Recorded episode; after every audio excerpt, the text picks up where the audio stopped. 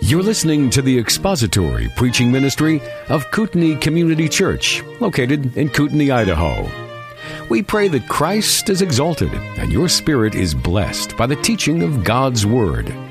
For more information about Kootenai Church, please visit us online at kootenai church dot org.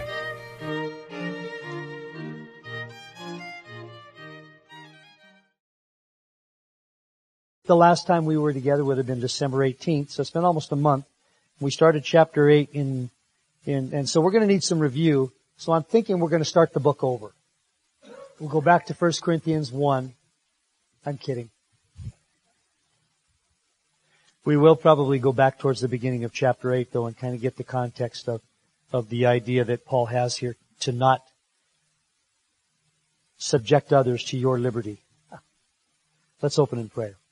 Father, thank you for your word this morning and your Son and your Holy Spirit. There is absolutely nothing, no rock left unturned that you have to uh, provide for us the ability to serve you and to love you. You give us everything we need, and uh, we need but appropriate it. So this morning as we look through your word and, and thank you for it, I pray that you would give us um, the ability to submit to it so that where you, you show us we need change, we would indeed change. And it would be a, a glory to you and a glory to your Son. And we'll thank you for what you're going to do in Jesus' name. Amen. So, I'm a little bit hoarse from shouting at the snow this morning while I was shoveling it. Go away! Didn't work. Snow, snow, go away. I guess that, that rhyme only works with rain, huh? Didn't work with the snow.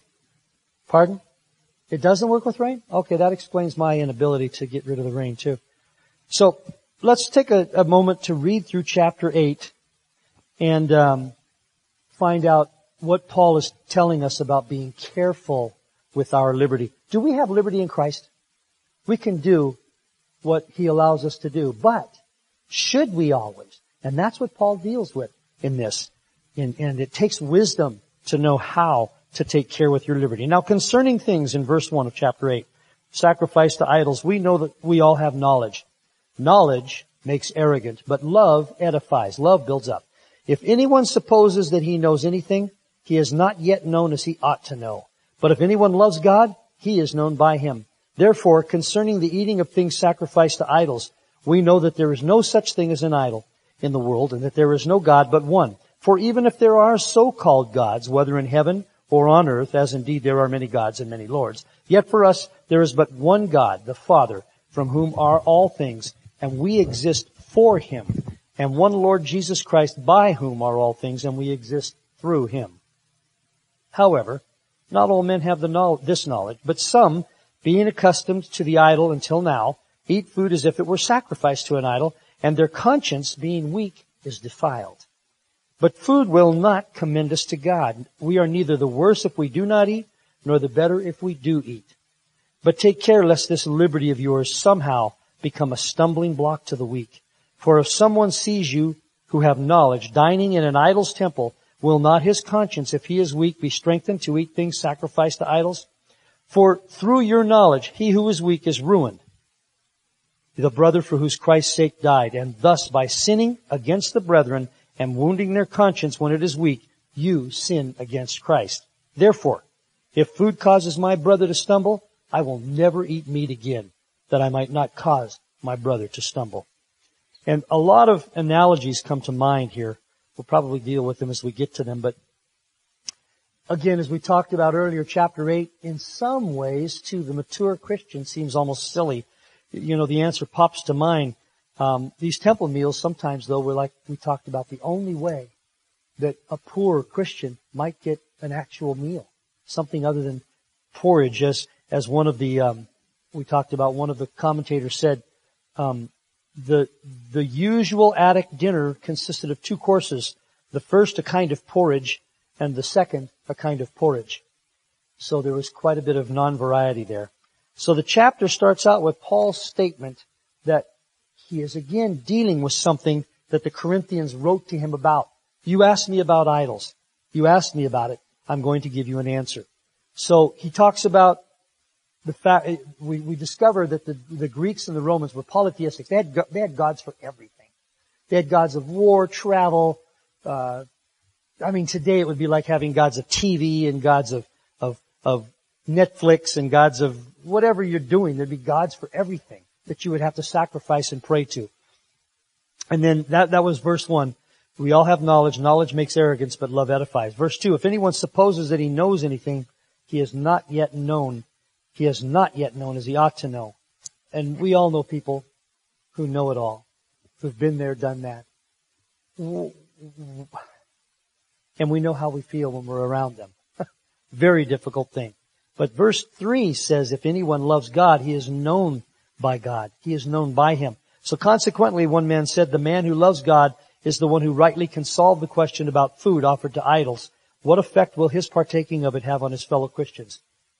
Progress or holiness? Progress and holiness. What effect will his partaking have on his fellow Christians? Progress in holiness, which is something we should be concerned about. How are we affecting those around us? Not so that it becomes a stumbling block or a millstone around our neck, but just taking care that we are, we know where the people we're with are spiritually, so that we can be a help to them and not a hindrance, not a, so for example, I, if, if I thought, if, if God moved me by His Word to minister, to, to, to do something necessary in the bar, say, and I had to go in there to, to extract somebody from it or to, or, or to meet with somebody or whatever, I'm not going to drink. It would, it would not be a big deal to me. But a younger Christian might see me in that bar. And what's the first thing they're going to think? He's drinking again. Well, it's been like forty years, thirty-five years since I've even touched the stuff. Um, oh, I take that back. I have had beer battered, um, cod once. Yeah. Does that count? Oh man. How many penances do I have to do? Anyway, so it may not be a problem for me, but it might be to a younger Christian who would see me there and wonder, what is he doing in a bar? Why is he in a bar? Maybe I'm doing C P R on somebody, but he can't see it. Anyway, so that's what, that's one of the concepts that Paul is going to be working through here.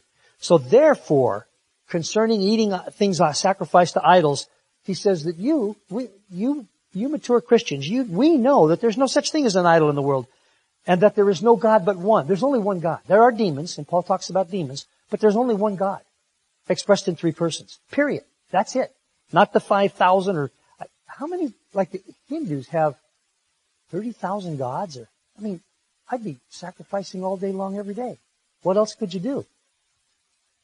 So, therefore, concerning those things, though, he said, Paul says, we know that there's no such thing as an idol.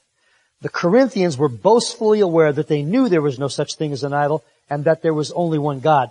Paul acknowledges that and he reminds us here, yes, there's only one God, metaphorically, in other places such as Psalm eighty-two, Exodus twenty-one six, and Exodus four sixteen, Exodus seven one, the word small g gods is ascribed to other things, including men. These are only forms of speech. The uniform testimony of Scripture, as the Corinthians, the arrogant Corinthians well knew, was that there was only one God, expressed in three persons, the Father, the Son, and the Holy Spirit. In this context, Paul is asserting, reminding, agreeing with the Corinthians that idols are not gods. Um, and that the eating of things sacrificed to idols really has no effect. But a young Christian may not know that. How do you deal with that? How do you bring them along? How do you educate? How do you um, help them understand from Scripture the sovereignty of God in this area? So then Paul says in verse five, for even if there are so-called gods, whether in heaven or on earth, as indeed there are many gods and many lords, the pagan Greeks, as we mentioned before, had many gods. And Paul acknowledges this. There's no true God but one. Nevertheless, men in their wickedness acknowledge a demon behind every rock as a god. Um, about a year or two before writing this epistle, Paul was embarked on his third missionary journey, and he had a run-in with Demetrius over false gods. And we talked about that, Acts chapter nineteen. Um, about that time, there occurred no small disturbance concerning the way, in verse twenty-three. For a man named Demetrius, a silversmith, who made silver shrines of Artemis, was bringing no little business to the craftsmen. There you have it. It was a business proposition. Those he, these he gathered together with the workmen of similar trades and said, men, you know that our prosperity depends upon this business.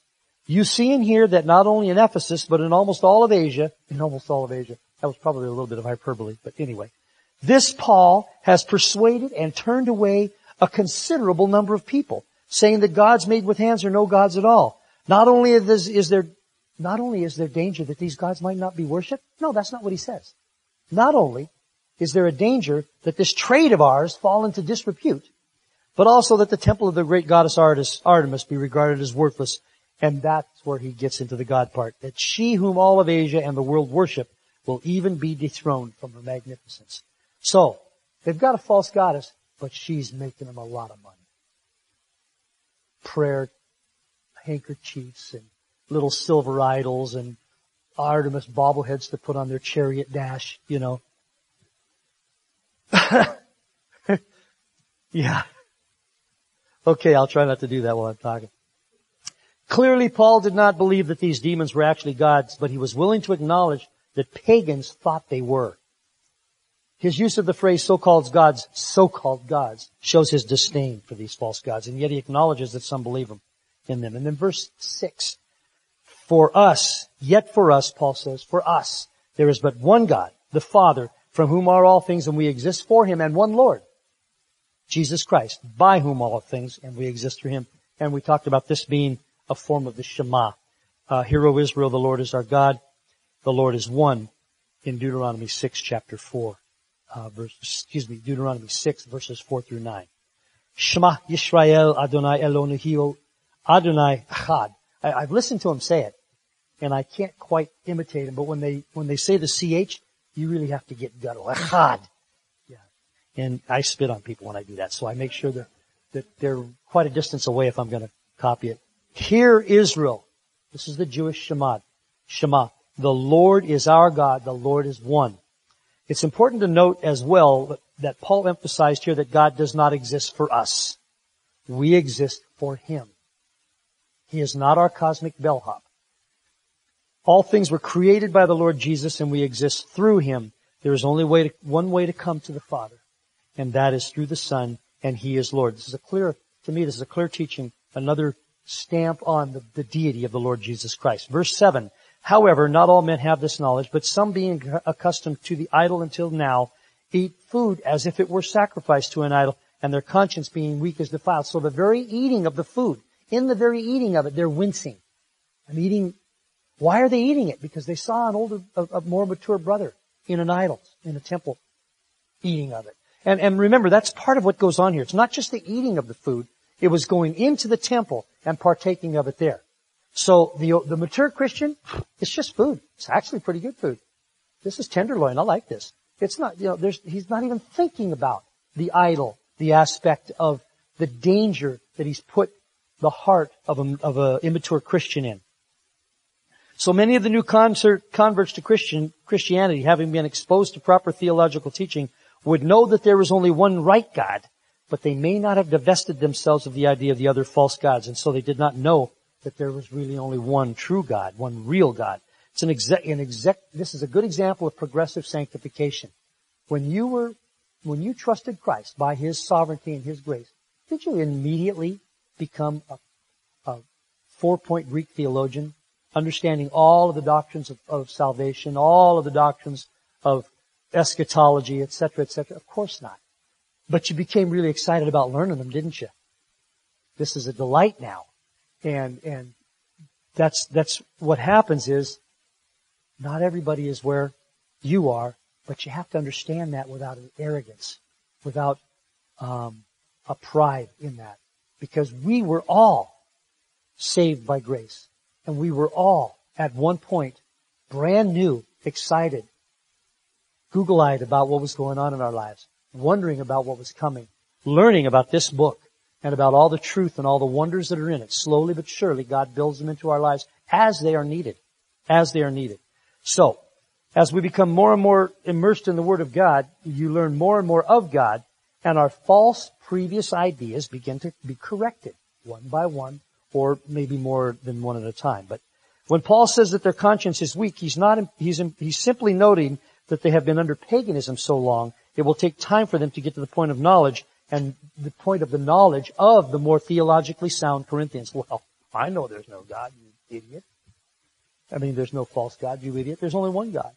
And we may not say that, but that may be how we come across. My wife has often said, why are you yelling? And I'm talking about this volume. Does that sound like I'm yelling? but she's reading my body language. This, this doesn't happen very much anymore. It used to happen years ago by God's grace. Anyway, she'd go, why are you yelling at me? I'd say, I could probably get a decibel meter. She said, I don't want to know about the decibel meter. You're yelling at me. It was my attitude. And that's what was coming across here. They've been so accustomed to regard an idol as reality that they can't get rid of the feeling that eating food which has been offered to them, they're taking part in the worship of the heathen gods. And they cannot eat. They cannot.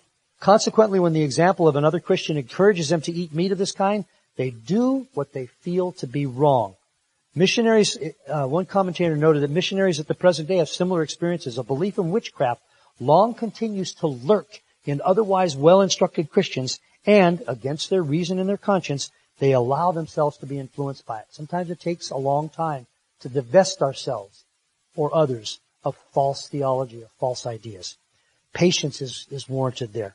In this statement, Paul is beginning to instruct the Corinthians how to care for one another, especially a brother who is not as far advanced in understanding theology.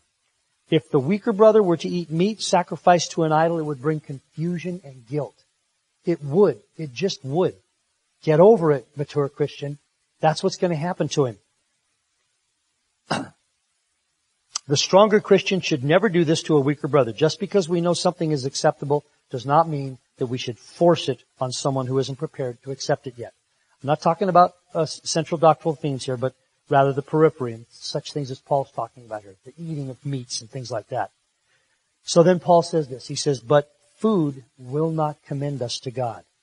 We are neither the worse if we do not eat, nor the better if we do.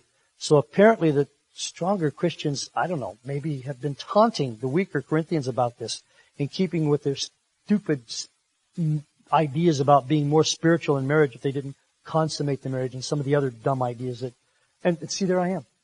What am I doing? Those dumb, immature. Well, that was a really good example, and I did that on purpose, so that you could see the example and understand exactly what not to do. One of these days, my, I've told you before, my headstone's going to say, he was a growing Christian, but he ran out of time. Corinthians, the Corinthians were forcing others to eat this by going in. They didn't think they were, but they were setting an example. They needed to be careful. This is a very specific area, but they needed to be careful about what they were doing. So then we, we, that's actually, I believe verse eight is where we finished. Paul acknowledges that doing things that God has not forbidden does not necessarily have any bearing on a relationship to Him, and food is a good example of this. It should be pointed out that this does not in any way negate what happened in Acts chapter fifteen, by the way, when the apostles allowed the Gentiles there not to eat meat offered to idols. They would have simply been applying this very principle, that those who were weak and struggled with the concept of eating meat that was offered to an idol in a temple were not required to eat that meat. At that time, in that place, the apostles allowed them not to eat meat offered to an idol, knowing that as they became more and more instructed in the way of the Lord, that old false belief would fall away like a scab off of a healed sore.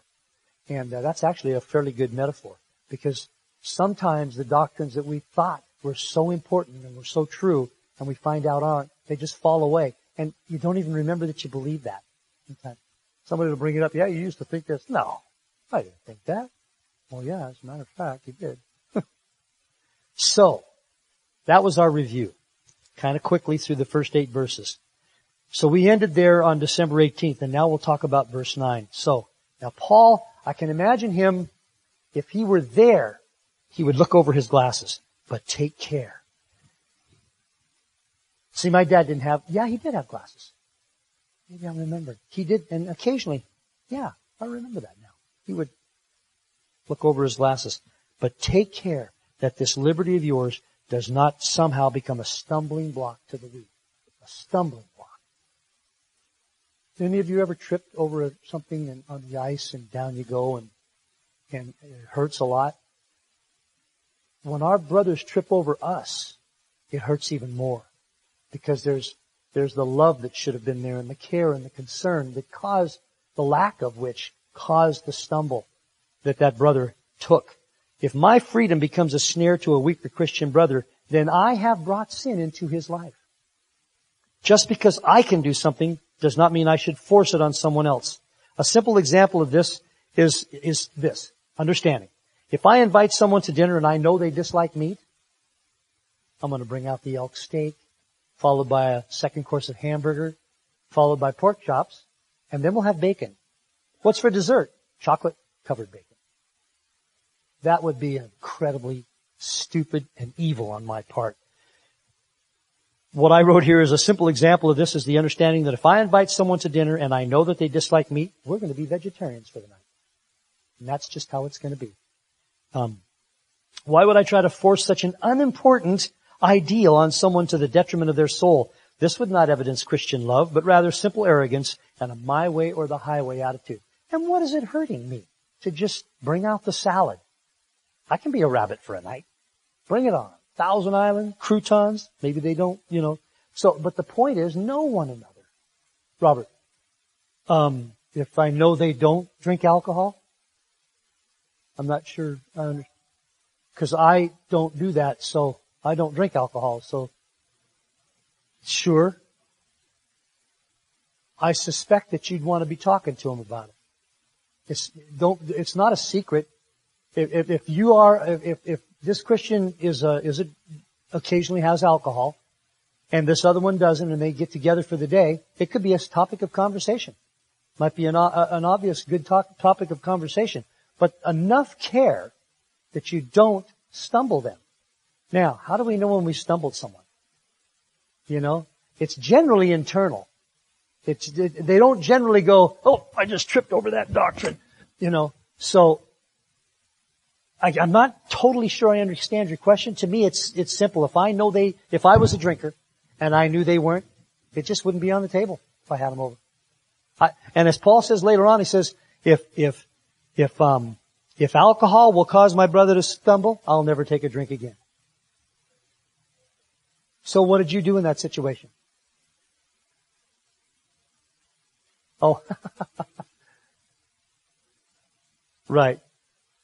How important is your witness to the unbelievers? We're talking about believers. But, but Paul, that last verse just kind of ties it up. If, if food will cause my witness to be compromised, I will never eat meat again. I have the liberty to eat it, and maybe I'll have to wait until I'm way away from those people. But how important is my witness to them? And how important is another state? I, I, a lot. I, I can't give you a, a, you know, it's not like measuring decibels. Well, care, zero point seven five ounces of care per ounce of body weight of the person. I, you know, I, I, I just, a lot of care. So much care that my witness, my witness to a non-believer is not compromised, and my love to a, a weaker brother is shown in not causing him to stumble. So I go the extra, extra mile, I guess is what I'm saying. As Paul says here, if, if, if my drinking will cause this person to stumble, I'll never drink again. It's really not that important in the great scheme of things. Now, eating, you eventually have to eat. So you'll notice he doesn't say, if, if food causes my brother to stumble, I'll never eat again. No, he says, I'll never eat the thing that causes him to stumble again. So whatever it is that's causing the stumbling, are we willing to give it up? We have the liberty to take it. We have the liberty to imbibe it. There's no doubt about that. And it's not going to harm us. But if it'll cause a stumbling, it'd have to be a matter of conscience, and it'd have to be a matter of the, of the interrelationship you have with that person. They're all, everybody's going to be different. Thomas. And that's why I said you should talk to them. Because what it does, two things. It provides a platform for you to talk, because it's clear to them you're not forcing anything on them. They're going to be far, I'm far more open to people who aren't forcing something on me, who I actually have questions about something, and they're willing to talk with me about it, but they're not saying, well, this is how it is. And if you don't do this, the wheels will come off of your life. You know? So the care involves what Thomas said as well, the willingness to engage. So it, it's a teaching opportunity. It's an example opportunity, and it's a teaching opportunity. But the way is paved by how you treat them. I, I wish it, you know, if we were all logical automa, auto, automatons, robots that operated on simple, pure logic, we wouldn't have to do that. But that's not how it is. The perception of someone who cares for you gives, in your mind, will give you, they'll, you'll give them a platform to help you learn. Whereas someone who's going to push something on you because you're just too dumb to know it's not good enough for you. You're just too dumb to know it won't hurt you. That's a whole different thing, isn't it, Jim? Right. Right. There is a distinction. Yeah. Right. Right. That's what Paul is saying, and I know wine is not going to cause a problem. I'm, I'm substituting the word. But if it will cause my brother to stumble, then I'll never drink again. Same thing. What Jim is talking about is a gotcha.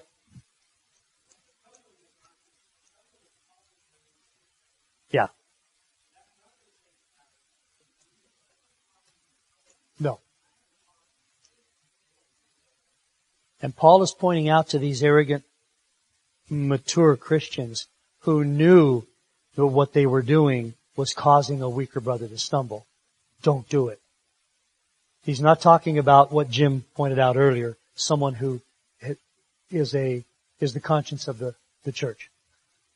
Yet everyone has a right to my opinion, that kind of guy. And we know them all. We know them. I mean, I struggled with it for years until I discovered that most of my opinions were wrong.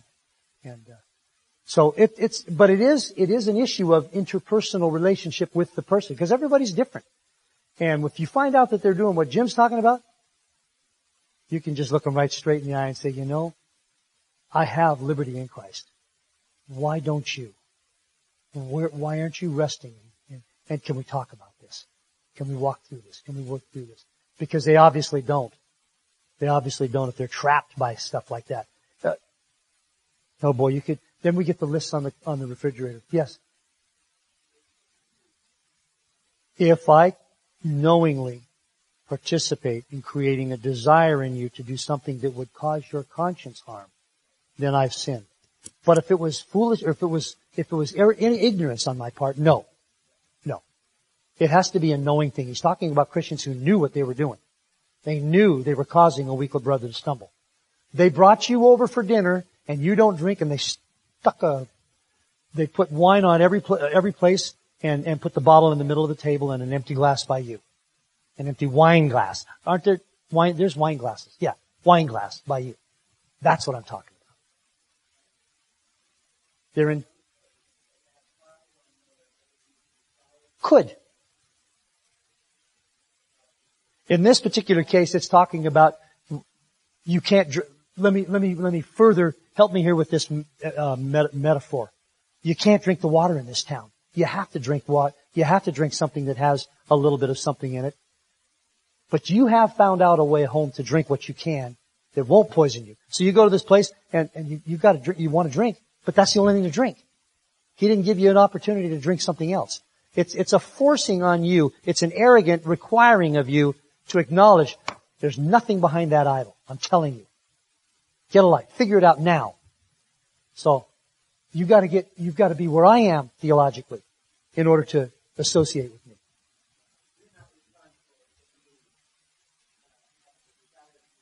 No.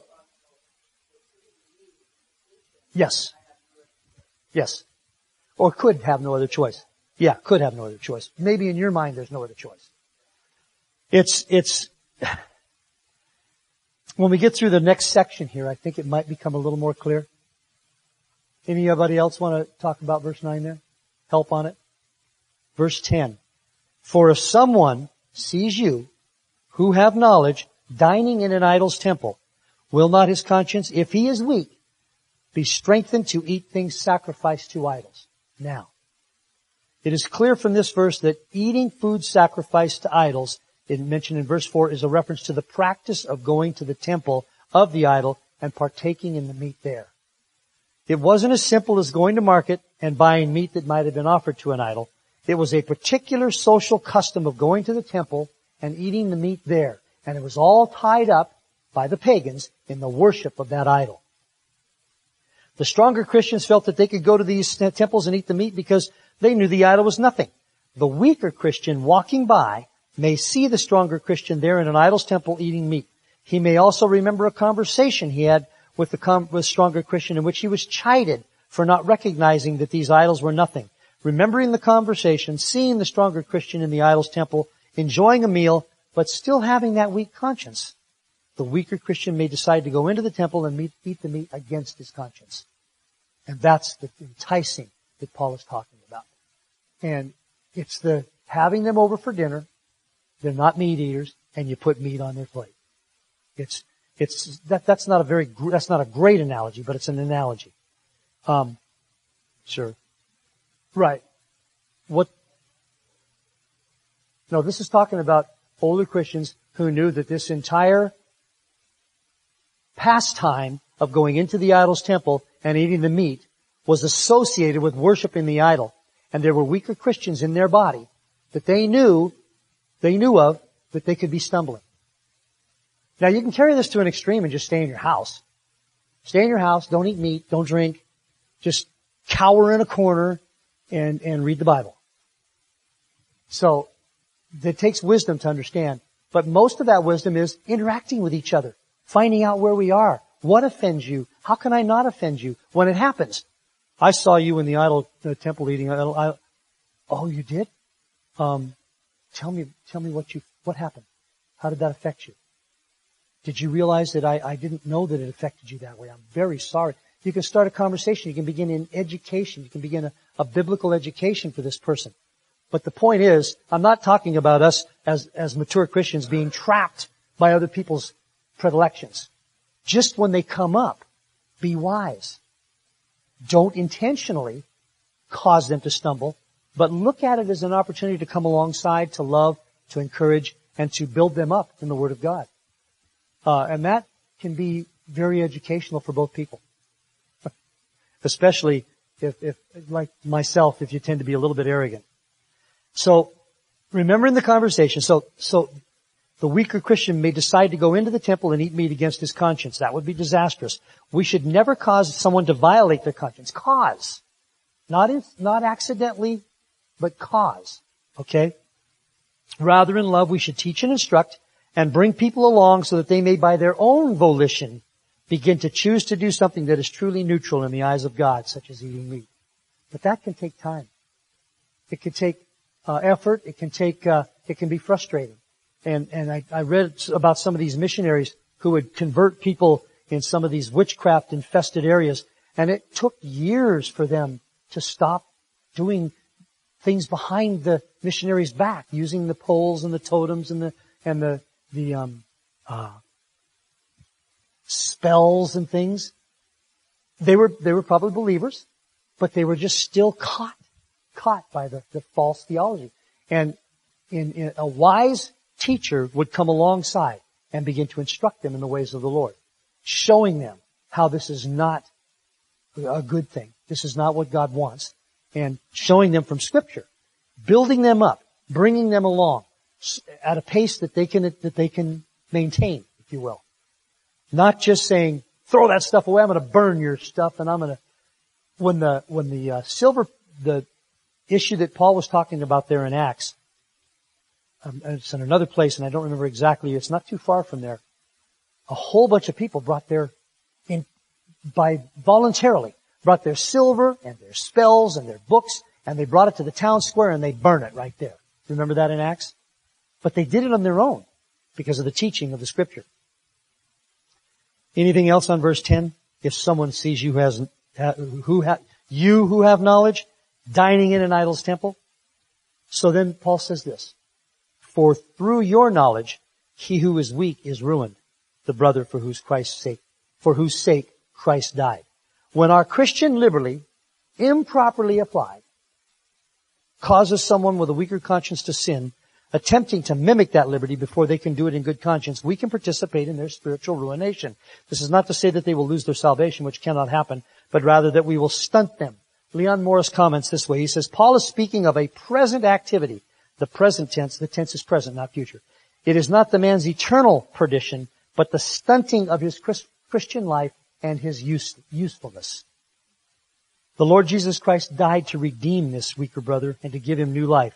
If you, by your arrogance, again, we're talking about arrogance, a knowing attempt to cause this problem, and an insistence that he follow your conscience, you have taken part in ruining his spiritual life. And, as Jim has pointed out, if he's got a weaker conscience, and he's trying to force you to follow his conscience, He's doing the same thing.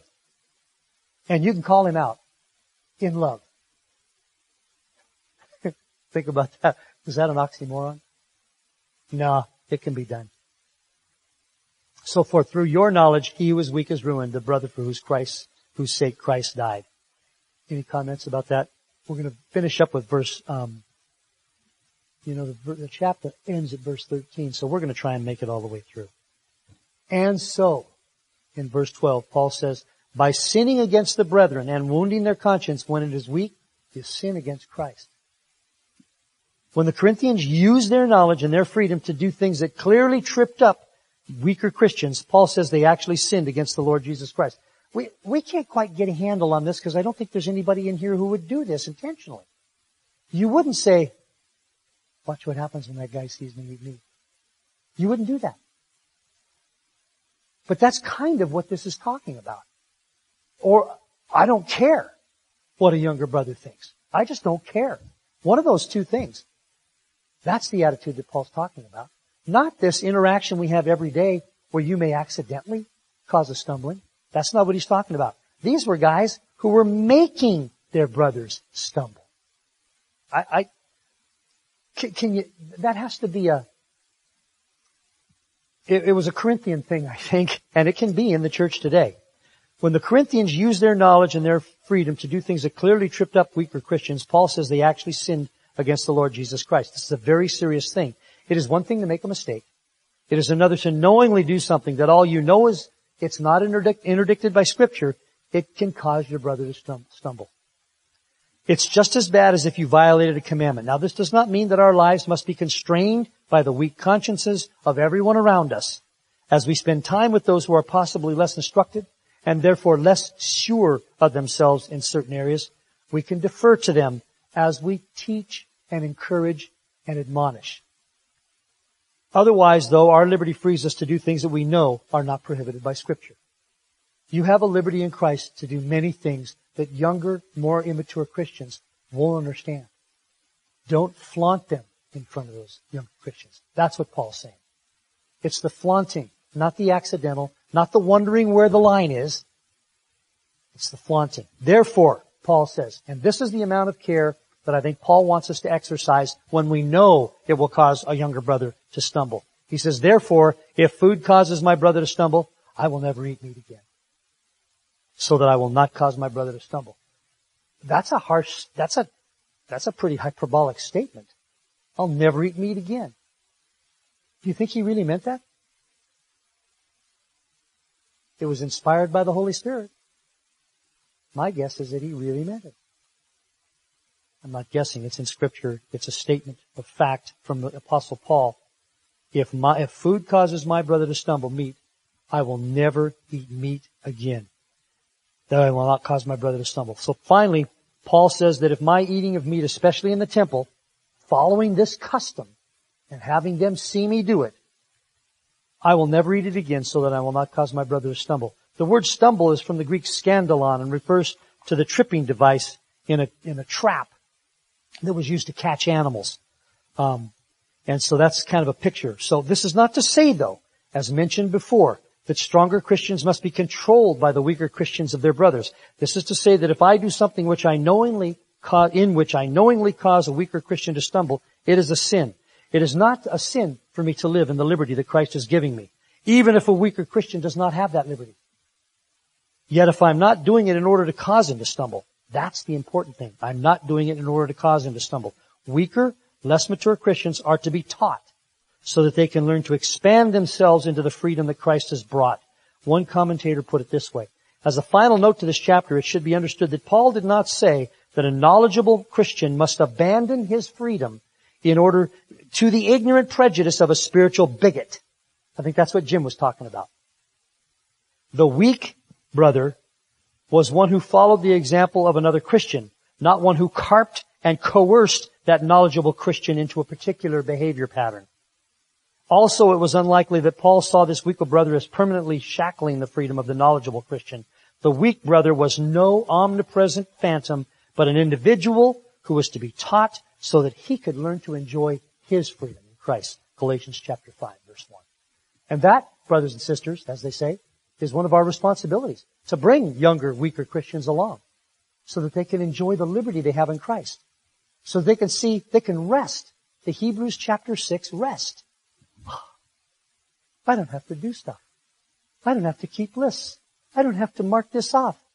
Ben Franklin said it one time, I don't even know if he was a Christian, but he talked about when he was checking off the list of all of the character qualities he was trying to strengthen, and when he got to humility, yeah, I was really humble today. I think I just blew that. Well, not as extensive as the treatment Paul gave it in the book of Galatians. This chapter extols the liberty of redeemed Christians, while at the same time encouraging restraint and constraint when that knowledgeable, mature Christian realizes, realizes that his liberty may actually cause a weaker brother to sin. It's important to remember, for us to remember, that sometimes just because we take something for granted as a scriptural freedom, that does not mean every brother in Christ does the same. Once we become aware, once we become aware that our actions may actually cause them pangs of conscience, it would be best for us to cease that activity in their presence and begin a passive and active program of educating and teaching that younger brother. It then becomes incumbent upon us to do what we can to build them up biblically so they too can enjoy the freedom that Christ has delivered to us. Now, while I'm not necessarily a proponent of formal checklists, sometimes they can be useful. And so I'll leave you with this. John MacArthur has provided such a checklist. Questionable things. In deciding whether or not to participate in any behavior that is doubtful, the following principles make a good checklist to follow. Number one, excess. Is the activity or habit necessary, or is it merely an extra that is not really important? Is it perhaps only an encumbrance which we should willful, willingly give up? Hebrews chapter twelve, verse one. Number two, expediency. All things are lawful for me, Paul says, but not all things are profitable or expedient. Is what I want to do helpful and useful, or only desirable? Number three, emulation.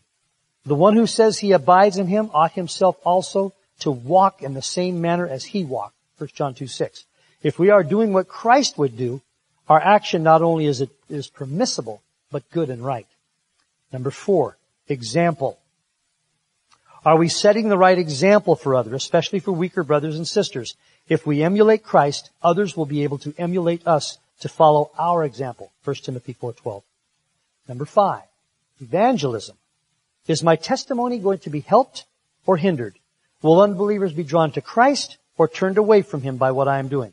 Will it help me to conduct myself with wisdom towards outsiders, making the most of the opportunity? Colossians four five. Number six, edification. Is my testimony going to be helped? Excuse me, edification. Will I be built up and matured in Christ? Will I become spiritually stronger? Number First Corinthians ten twenty-three. All things are lawful, but not all things edify. And last, exaltation. Will the Lord be lifted up and glorified in what I do? God's glory and exaltation should be the supreme purpose behind everything we do. Whether then, the scripture says, you eat or drink, or whatever you do, do all to the glory of God. First Corinthians ten thirty-one. And so, a difficult and trying chapter with a lot of information and encouragement for us to be something to weaker Christians that we need to be without having our freedom constrained. So just remember, unless you live with that weaker brother, which it could be, there may be times in your life when you're going to have to restrain and constrain yourself in order to bring a younger brother along, to provide the platform where you can teach them so that they can begin to enjoy the liberty that Christ has given them. And don't you want to see people enjoy that liberty, enjoy that freedom, enjoy that blessing that that uh, Christ has given every believer in him? If we want that for them, we want to be able to be in a position to help them attain it. And arrogance will never do that. And that is what these arrogant Christians in Corinth were doing. They were not building up, bringing along, teaching, encouraging, exempling, edifying, uh, emulating. They were ignoring. They were harming. They were not caring. And isn't that what the body of Christ is about? It's about caring for one another. It's about knowing what one, knowing each other as much as we can, You can't know everyone. I've been married to this woman for forty years, and she still surprises me. In a good way, but she still surprises me. So, but knowing as much as you can, so that you can be to them someone who they can emulate, they can follow, that they see you edifying and they see you exalting the Lord Jesus Christ. Let's pray. Father, some of these things are, are going to come right into the heart of each one of us as you, by your Holy Spirit, take your word and make it happen in our lives. And we are so grateful that you will do that, that that our, our lives can become an expression of the Lord Jesus Christ by your grace, by your strength, and not by our own works. Because we would not know where to stop and know where to start and know how to. Uh, we can have the right doctrine, but you give us your Holy Spirit so that we can be to these weaker, younger brothers an example, someone who can be emulated. We can we can uh, edify and we can build up the Lord Jesus Christ. So help us to do that today. And Lord, if there's any confusion here, I pray that you'd help me to be able to um, bring more information and help through the Scripture that people might see that our liberty in Christ is something to be desired and delighted in, but it is also something to be careful about.